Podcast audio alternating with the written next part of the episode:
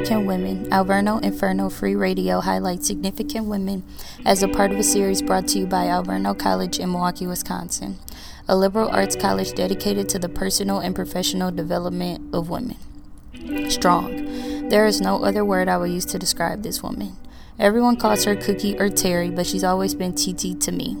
Miss Cookie Cleveland was born on July 24, 1972, in Milwaukee, Wisconsin, to Karen and Terry Cleveland. There are so many reasons I could say for why I consider my aunt to be a significant woman. Not only has she dealt with the heartbreak of losing the love of her life at the age of 20, who also left her behind with two young children, but she also has been working through the heartbreak of losing a child.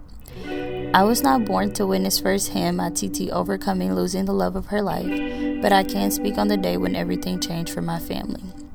I remember leaving the doctor's office and getting the call from my mom that my cousin CJ had been shot. In my mind, I'm nervous but optimistic, hoping that my cousin was able to make it to the hospital after being shot and that everything was okay. Hours passed, and eventually I got a call from my dad. The first few words my dad said were, I'm calling about CJ. Then he paused for a second, and at that moment, I knew my cousin was gone.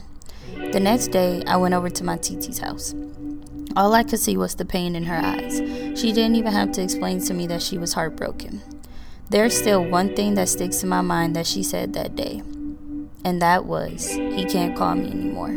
That broke my heart even more after hearing her express that. I mention this story to make it known that my TT has fought through many heartbreaks and yet still tries her best to wake up with a smile on her face every day. My TT is one of the strongest people I know.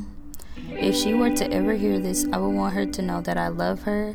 I am proud of her, especially for all her contributions to the expecting mothers at Pulaski High School, and that I am always rooting for her.